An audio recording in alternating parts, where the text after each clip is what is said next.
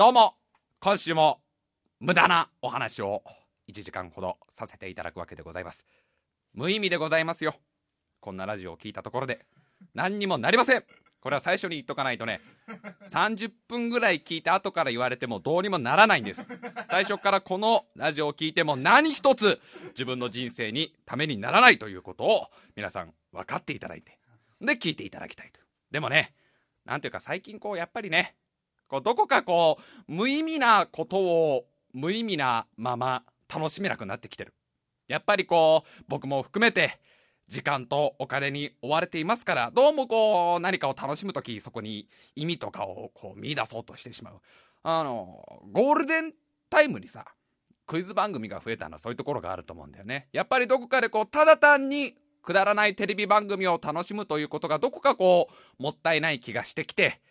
あ見てるだけでなんかこう自分の知識が増えるんじゃないかとか、頭が少し良くなるんじゃないかみたいな、そういうつもりでこう、テレビを見るようになってきちゃったんじゃないかなと。ゲームなんかもそうでしょ。あやればやるだけ頭が良くなるゲームってのが随分流行りましたけど、どこかでやっぱりこう、無意味なことを無意味なまま楽しめない時代になってきてしまったんだなと僕は少しこう寂しくも思うわけなんですけどタイムマシン部は本当に無意味なんで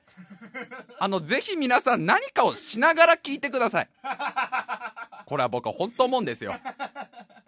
ポッドキャストのねいいところってのはやっぱりねどこでもいつでも聞けるっていうところです。まあ皆さんいろんなもので聞いてるでしょ？iPod とか MP3 プレイヤーとか、えー、ハードディスク内蔵型ティンカーベルを語り乗っけて ティンカーベルの口から音声が出てきたりちょっと安物になるとフラッシュメモリー内蔵型のコロボックルを語り乗っけで聞いたりとかしてる方いるでしょ？やっぱりこう、あのー、どこでもね、いつでも聞けるっていうのはすごくいいところ。何しながらでも、何かをしながらでも聞けるっていうのはこれ、ポッドキャストのすごくいいところですから、えー、どうか皆さんこう、手を止めずに聞いていただきたい。ただね、あのー、今現在、あの、育てちゃいけない草から抽出しちゃいけない粉を抽出しながら聞いてるという方がいたら、これは、これは手を止めていただきたい。これは、こればっかりはね、あの、あなたのためになりませんよ。ね。あとあのー、あの、彼女のお父さんに結婚への挨拶に、挨拶をしてる途中に聞いてるという方がいたらね、タイムマシンを止めましょう。そんな、そんな彼氏のことをお父さんは信用しない。むしろ、あれです、逆にね、あのー、彼氏が挨拶しに来るのを待ちながら聞いてるって方がいた、お父さんがいたら、それはむしろ聞きっぱなしの方がいいかもしれない。そこでコミュニケーションが取れるかもしれない。やっぱりこう嬉しいのがね、最近随分こう、メールをいたいただけるようになりましてね。まあ普通のメール以外にも僕はあの、見て苦しくなって死ぬでおなじみのミクシーやらね。あのーえー、怒られるよ、また。見ると苦し苦しくなって死んじゃうってさよく言うじゃん僕ミクシーのこと自分楽しんでるくせにしたらさあれなんだから前ミクになる時にみんなそれ気使ってわざわざ書いてくる人いるんだから白井さんよくミクシーのことを見ると苦しくなって死ぬって書いてあるからすごく苦手なのかなと思って躊躇していたんですけどみたいな。楽しんでるじゃん。えー、つぶやきを一方方向でタラタラと垂れ流すでおなじみのツイッター。とかをまあ最近やってるから、そういうところでね、こうメッセージをもらったりとかすることが随分増えて、これはありがたいんですよ。本当に僕は嬉しいんですけどね。あのー、よくね、これをしながらタイムマシン部を聞いてますとか、こういう時、こういう時にタイムマシン部をよく聞いてるんですっていうのを書いてきてくださってる方がいて、僕はね、あの、そういうの見るのがすごく好きでね、あ、なんか、あ、この人の生活の中の一部に、うちのタイムマシン部っていう粗大ゴミが入ってるんだなと思うと、こう、なんかこう、ゾクゾクするというかね、どどこかこう気持ちよくなってきちゃうとこがあるわけなんだけど、よく、よくこう来るのが、やっぱ一番多いのは、まあ、あのー、学生さんですね。学生さんの方で通学中に聞いてますって。寺子屋に向かう途中にね、あの、百姓のお父さんがなけなしのお金を払って、おめえはただの百姓じゃなくて、偉い、偉いお侍さんになれよって寺子屋に向かってる途中に、うん、ほら、わかったっつって、裸足であの砂利道を、か、ね、たったたって歩きながら、お前 iPod 持ってんだそんな百姓のすごい苦しい生活なのなのに。あと、あのー、通勤中に聞いてるっていう方。これはやっぱりあのお勤めしながらあの聞いてる方ってのが多いから通勤途中に、えー、タイムマシンも聞いてるっていう方も、えー、すごく多いですよ。やっぱりあの、参勤交代の途中とかね。これから徳川家のね、将軍様に会うっつったら大変ですから、地方の大名たちは会いに行くの。だそのカゴの中で タイムマシンを聞きながら、ああ、何言われんだろう、徳川将軍にと思いな、思いながら、参勤交代の途中にこう、聞いてるなんていうメールもよく来ますよ。あとあの、ジョギングしながら。これはね、あの、結構、これも結構多いんです。やっぱ最近あの、まあ、健康ブームってわけじゃないですけど、結構ね、あの、皆さん健康に気を使ってらっしゃる方が多いから、ジョギングの途中、えー、やっぱり何もないとちょっと寂しいから、えー、タイムマシンも聞いてますよなんて方がね、えー、結構メール来るんですけど、これはもうね、素晴らしいね。タイムマシン部ってのはもうあれですから、聞けば聞くほど痩せるラジオですから。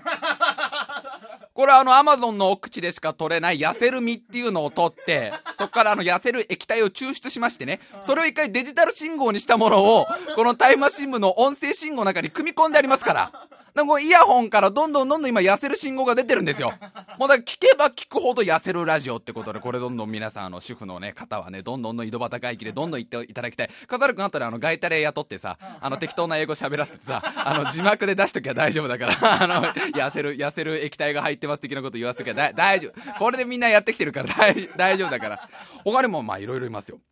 勉強しながらっていうのがいた。びっくりしちゃった。あの、図書室とかで、あの、まそうなん図書室でって言ったらいたんだよ、一人。あの、勉強しながら、あの、タイムマシン部を聞くんですとか、まあ、他にも勉強途中に、あの、聞いてますよっていう、なんかあったじゃないですか。昔マラソン選手で、ね、あの、音楽を必ずレース前に聞くと、あの、集中できていいっつって。で、実際調べてみたらその音楽はほ、ぼ雑音だった。成分、音の成分的には雑音だった。人間は実は雑音が一番集中できる。まさしくノイズでしょ？私たちのラジオっつったら。だからやっぱりこう、うちのラジオ聞けば聞くほどどんどん勉強に集中できる。もしくはあの、あの、来年受ける大学に、あのー、まあ、入試科目にガンダムかドラゴンボールがある大学があれば、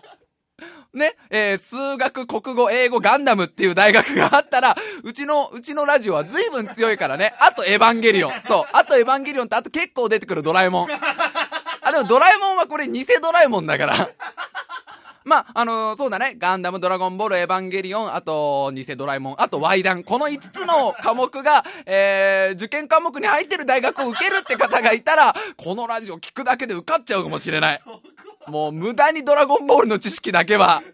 溜まってくから、このラジオは。他にもね、あの、ゲームをしながら聞いてます。これはね、あの、牧草だったんですよ。僕あの、ラジオは、あの、1回目は普通に何にもしないで聞いて、あの、まあ、いろんなラジオを2回目聞くときは、まあ、大体 MD とかに撮っといて、それをゲームをしながら聞くんですね。なゲームっつってもやっぱりこう難しいゲームになってきちゃうとね、こう、どっちか集中しちゃいますから、あの、大体レベル上げだよね。RPG とかのレベル上げってなかなかほら、ね、あれは本当に時間もったいないじゃない。なんもなんかもう退屈じゃない。だからその間によくラジオを聴きながらレベル上げってのをよくやってたから、これはね、あのちびっこのみんなもぜひね、あの、ポケットモンスター、え今新しいの何ですか？演じですか？ポケットモンスター演じをやりながら、最初に博士からもらえるやつがニートンね。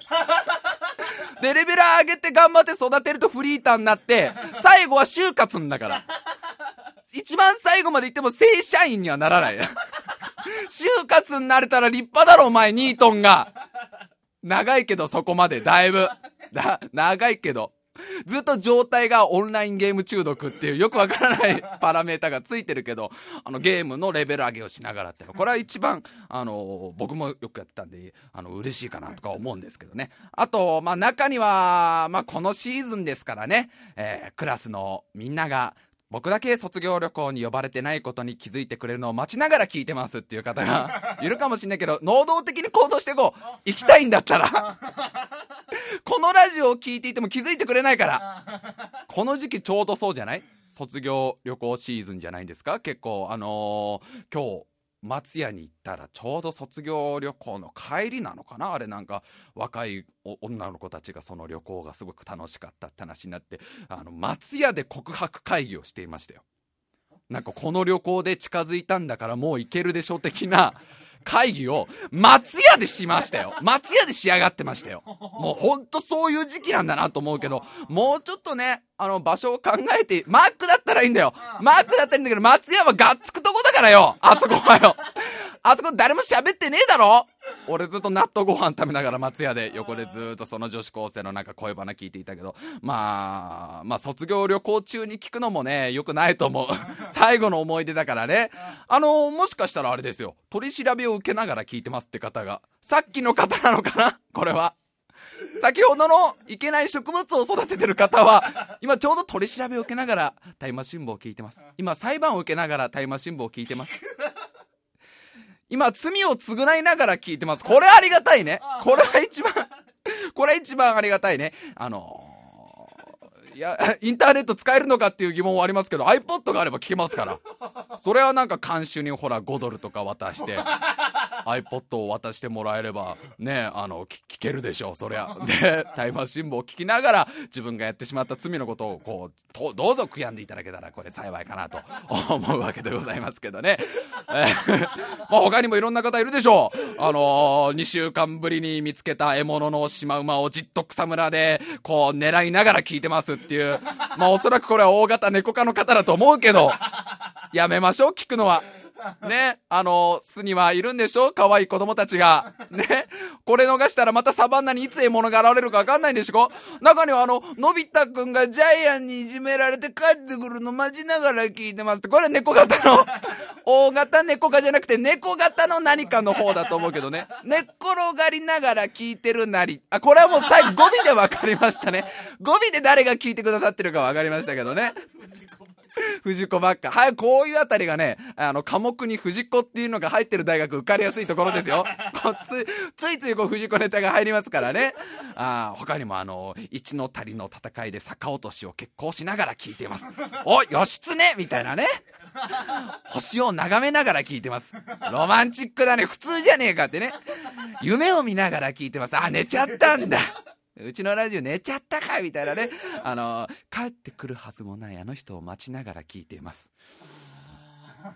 ごめんなさい。ごめんな、何も、何も力になれないし、ごめんなさい。隣の部屋から聞こえてくるお母さんの泣き声を聞きながら聞いてます。これは僕実話なんで、これあのこれは僕19歳の実話なんで、僕の進路で揉めて喧嘩をしているお父さんとお母さんねで後々その泣き出すお母さんの涙涙をこうすする声を聞きながら僕はラジオに手を出し聞きたくないっていう理由であのねこれはびっくり5年ぐらい引きずるよ最近ようやくあの時はしょうがなかったって気持ちになれてきたけど、20代前半はこの思い出思い出すたんびにものすごく凹むから、どうぞうちのラジオ切ってください。お母さんの話を聞いてあげてください。ひどいね。まあそうやってね、いろんな方がこう、何々しながら聞いてますっていうのをくださってね、あの、まだまだ募集してますんで、募集ってのも変だけど、あの、ちょっとそれ書いてもらうと、書いてもらうと僕は本当に嬉しいんですよ。やっぱりあの、ラジオとかはね、それがいいんじゃないかなと思うんですよね。あの、何かをしながら、こう、片手、片手間というか、まあ、なんかサブで聞くみたいなものがラジオの楽しみ方なんじゃないかなとか思うんですよ。一個すごいのがさ、恋人同士で聞いてますってカップルで聞いてますっていうの来たことあるんだよ。キャポーだよ。キャポーで聞いてると。キャポーで聞いてるんですと。もともとは、ね、あのー、うちの男が、ハマっておりまして、それが私になんか紹介してきたらこれが面白くて、最近はキャポーで、彼氏の部屋でイチャイチャッティングしてる時に、ペッティングのスタンバイをなさってる時に、聞いてるっていう、これは本当に、本当かよと思ったんだけど、あのね、これはね、一人じゃなかったの。もう何人かね、あった。その、あ、目の前に今いらっしゃる、笠原さんも目の前で今ゲラゲラゲラゲラ笑っている。あ、正確に言うと、ゲラゲラゲラゲラ笑う人間の笑い声にそっくりな鳴き声をする虫を口の中に飼っている AD 笠原さん。しかもその虫にとってこの笑い声に似た鳴き声は威嚇の声だからね。笠原さん自体は全く笑ってない。むしろ目はいつも白目。乗っ取られてんじゃん これそう思っていくとすげえ怖いんじゃない？だって笠原くんにはもう意識がなくてさ ねこのラジオが始まったもう1年前から笠原くんには実はもう意識がなくて常に白目を向いてんだけど笠原くんのこの倍以上にひらひら開かれた口からはでっかいコオロギみたいな虫が覗いていてずっとその先から威嚇の鳴き声を今も今もこれこれこれを出し続けてると思うとリスナー本当にこれ想像してみてくださいよ。これですよ。今威嚇してるんですよ。背中の羽を擦り合わせて、この人間の笑い声に似た 泣き声を出してるわけで。で、僕はそれにビクビクしながら、もう、あの、喋り続けてると思うと、ものすごくこれ怖い気分になってくるね。まあ、そんなエディかサラさんも、ね、えー、ついこの間、1ヶ月前に彼女ができて、あ、本当にこれキャップルで聞いてくださってる。笠原さんのところも。あ、本当にこれはね、本当に嬉しい。やっぱりね、なんていうか、二人のこう、なんていうか、仲の良さに少しでもこの手助けになれたらというか、二人にとってのこの大切な時間をね、少しでもこう、楽しくできたら、まあ、ラジオ DJ としてはこれ以上のものはないわけですよ。やっぱりこの、愛の巣の BGM としてね、えー、ぜひぜひ、このラジオを、今聞いてくださってるカップルの皆さんにもこれは言いたいんだけど、ぜひこの愛の BGM として、タイムマシン部を、あのー、使っていただけたら幸いでございますね。まあ、もちろんね、愛し合う二人の耳にはお互いの恋しか入らないわけでございますけどね。うちのラジオなんてこれっぽっちも耳に入らないで、ただ聞こえるのは相手の鼓動だったり、こう、吐息だったり、ね、だからまあ何を喋ってもほとんど聞こえてないんでしょう。まあここでじゃあ一曲、マグワイ温度の方を。マグワってえらほいさ。マグワってどっこいしょ二人が揃ってにゃんにゃんと、まぐわい温度で、よよいのよい。はい、それそれそれ。父ちゃんとお母ちゃんが、夜中にこっそりプロレスごっこ。それを、おいらが、覗いたと月10日後。めでたく生まれたよ。Hey my brother. まあ、まあ、こういう歌を、こういう、あの、やっぱりこの二人のほら、愛を盛り上げるためには温度が一番だから。まあ今頃ね、愛の盆踊りをベッドの上で繰り広げてるんじゃないんでしょうかね。ん？なんだって？何？聞こえない？何？ん？ん？何？イエスアイの？何何が？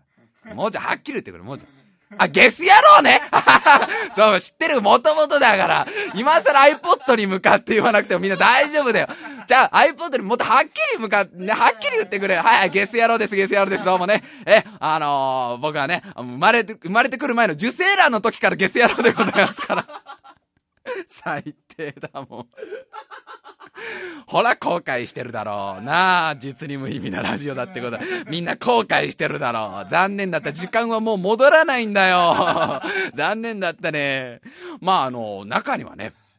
このラジオだけをこう、このラジオだけというか、何かをしながらじゃなくて、このラジオを聴くときは、このラジオを聞くときはもうラジオを聞くことだけに専念してますっていうこの真面目な方から来ることもあるんでこれは真面目というか これは本当にあれこれも本当にありがたいですよ。本当にすいませんねという気分でいっぱいなんですけどもうちゃんとパソコンの前で正座して剣山の上に正座して 背中に見ず知らずのおばあちゃんを背負いながら聞いていますというながらじゃん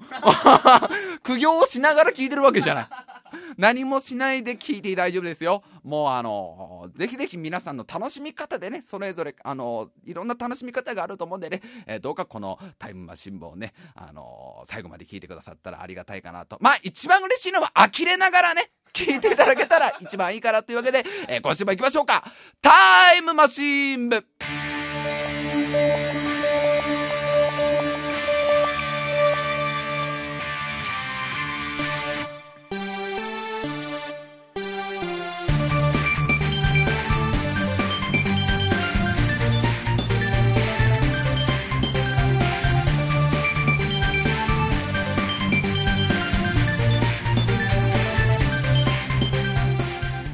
今週も始まりましたタイムマシン部お相手を務めさせていただきます白井亮でございます。そして目の前に座っているのが AD 笠原です。よろしくお願いします。あの AD 笠原くんの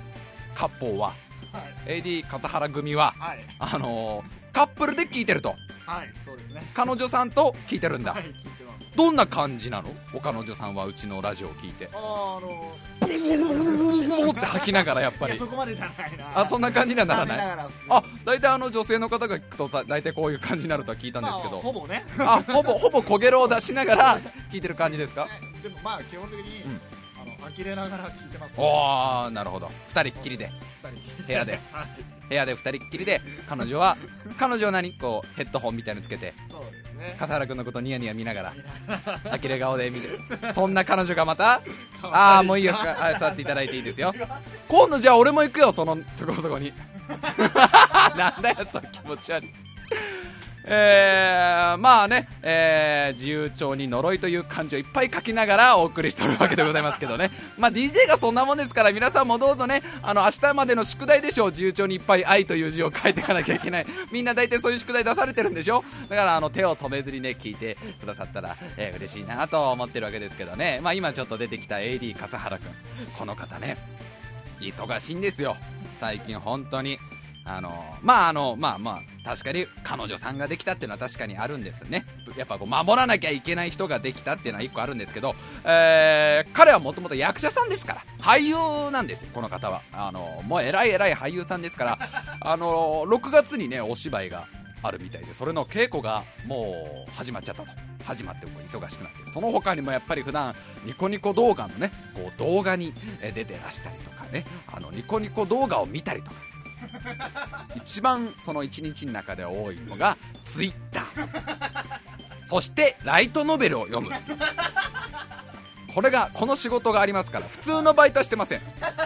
やっぱりでも普段なかなかご忙しい方なんですよ。ね。もうツイッターとニコ動に追われた日々という。ライトノベルを読む暇もないよって笠原君はよく言ってるんで。いやニートじゃないですよ。ニートではニートか？うん。ニート率の高いニート風味のかなり強い笠原君でございますけどまあなかなかこう忙しいんですよ。タイムマシン部の AD 以外でもいろんなことを僕なんかよりいろんなことをやってる方なんですね。でやっぱなかなか最近付き合いが悪いんですよね、まあ、しょうがないですよ。それはやっぱり僕と遊ぶより彼女と遊ぶでしょうし、まあ、僕と遊ぶよりライトノベルを読むでしょうし僕と遊ぶぐらいだったらツイッターやるもんっていう方ですからこの方は。白井さんともう一緒にいる時間もずっとツイッターやツイッターやってたいっていう方ですからね。なかなかこう一緒にどっか遊びに行こうと言ってもまあ大体がちょっと無理みたいなちょっと今つぶやいてるから無理って言われちゃう。もう最後に AD 笠原君と二人っきりでどっか行ったのはもうもう3ヶ月前とか？だって今年始まってからまだどこも行ってないよね。どこも連れてってくれてないよね。もう何なの？2009年はあんなに一緒にいろんなところ行ってくれたのにさ。なんだよもう遊ぶだけ遊んどいてさ。まあ笠原君が最近付き合いが悪いんですけどやっぱり僕も寂しん坊ですから。ね大林信彦監督の 映画でありましたけど。これ誰もわかんねえし俺見たことねえから しかも小林信彦監督だっけなって今最後思っちゃったしもう全部ダメじゃん。ネタで使うなよそんなの。ただそんななんか白塗りの女の子が出てくる映画あったなとか思っちゃっただけな。寂しん坊ですから寂しがり屋さんですからね。やっぱりこう笠原君が遊んでくれないのは寂しいなと。もう僕の携帯電話にはお母さんか笠原君っていう状態。僕がね電話かけられるのは笠原君かお母さんっていう状態ですからね。やっぱりこう遊びたいなと思う年頃なわけさ。でさあの先週の放送があった20収録があった25日の木曜日の夜に勇気を出してみたのよ私。やっぱり朝からねあの星座占いの調子もすっごく良かったしあの恋愛運のところには超えちゃいけない一線を越えられるかもしれないって ちゃんと出てたしねあのーいけるかもしれないと思って勇気を出して「笠原くん明日どっか遊びに連れてってよ!」ってこうもう言ったら笠原くんが「しょうがねえな」と。そんなに白井さんが俺と遊びたいんだったらまあ1日ぐらいはツイッター休んでもいいしまあニコ動もまあ半日は見なくても大丈夫だから 遊んでやってもいいぜってこう AD 笠原君が遊んでくれることになったんですよ。もう本当に2人でどっか遊びに行くなんて本当にね3ヶ月ぶりとかそれいや普通じゃんってみんな思ってるかもしれないですけど 僕と笠原君は以前週2日間遠出をしていた中ですからね。週2日間東京都以外に遊びに行っていたような気持ち悪い2人組ですから。ねあの DJ と AD でドゥジャットっていうコンビでね。一緒にメジャーデビューを目指した中ですから、あのラップと尺八で。あのそういう中ですからね。家族ぐるみの中だったわけですよ。僕のお母さんは笠原君に挨拶するし笠原君のお母さんは僕にメールを送,、ね、送ってくれるし。そういう中だったからね。やっぱこう珍しいんで3ヶ月遊ば3ヶ月間遊ばないっていうのは珍しかったんですけど、まあ、笠原さんがどうしてもって言うんだったら、まあ、金一封包んであの明日遊びに来いよってことになってくれて。でまあ25日の木曜日夜収録終わってもうドッキドキですよ帰り道。明日笠原さんとのデートかと。もうドキドキが止まんないわけですよ、まあ、やっぱ家帰った態度でバレちゃうんだよ G には。お帰りなさいませお嬢様。お食事になさいますか。ごめん何も食べる気になれないの。っつって2階に駆け上がっちゃったからね 自分の部屋に。タッタッタッタって。あの子はどうしたのかしらねこれはこれはこれは。涼子様はおそらく恋の病にみたいなことを多分料理長とね料理料理長のビッグマダムみたいな人と多分やってたと思うからね。でさもう夜もなかなか寝れないわけですよ。明日 AD 笠原君ともうおデートがあると思うと。なかなか寝つけないわけですよ。もうねバルコニーに出てねお星様にお願いして流れ星さんなかなか眠れないんです。明日笠原さんとのデートがあると思うと私眠れなくて眠れなくてあじゃあ今から俺はあの地球にぶつかってやろうか。あすいません流れ星さんそれはあと2年待ってください。それは2012年でお願いします。それまでもうちょっと頑張りたいんです。なかなか眠れないからあの木彫りの熊を抱いて寝て。もう次の日朝朝早かったですよ僕は。え20遊びに行くのは26日の金曜日だったんですけど。まあ10時半に池袋に集合しようぜっていう話になったんですけど僕はもう朝の4時起きですから。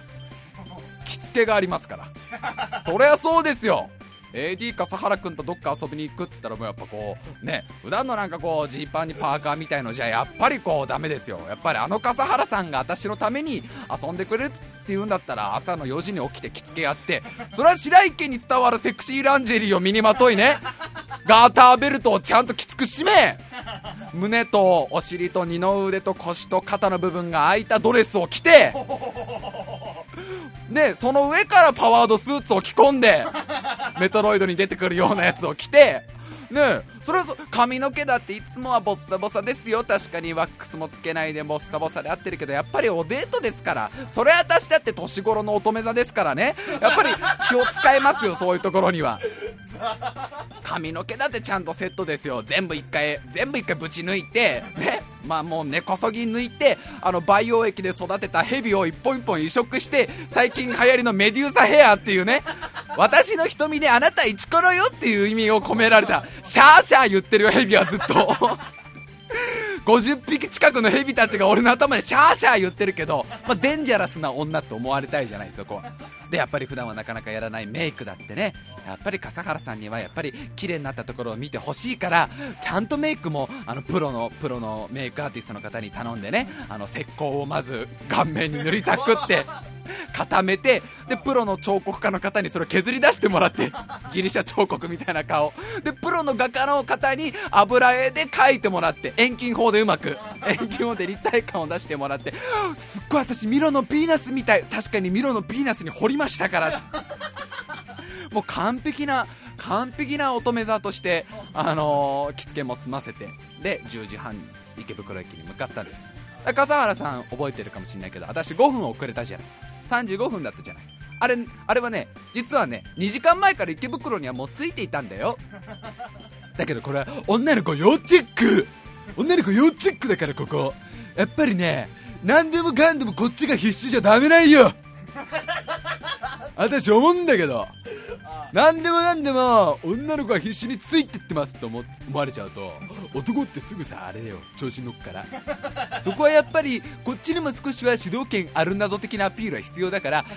あわあねわざと遅れてたの5分わざと5分を本当は2時間前に着いてたんだけどもうずっと物陰で笠原さんが来るところを の覗きながら笠原さん来たなって5分経ったなってところで待ち合わせ場所のあのメトロポリタンのエスカレーターとこに走っていったの。まああある意味だからドジっ子アピールよね。なあもうあおくおまおまたみたいな。おまた的な感じで駆け寄ってくる女の子の方が可愛いんでしょ？知ってるね私。ドジっ子アピール的な。もちろんドジっ子だから笠原君の目の前で転んであの顔面の石膏がバッキバキに割れて パワードスーツの回路がショートして そこら中からバチバチバチバチスパークの光をはぜながら 頭の蛇が何事かってずっと威嚇してるよ。シャーシャーシャーシャー。そんなちょドジっ子だから。よく漫画であるじゃんドジっ子で眼鏡割れちゃうやつ。それのちょっとグレードアップ版だよ。顔の石膏が割れちゃうっていうのは。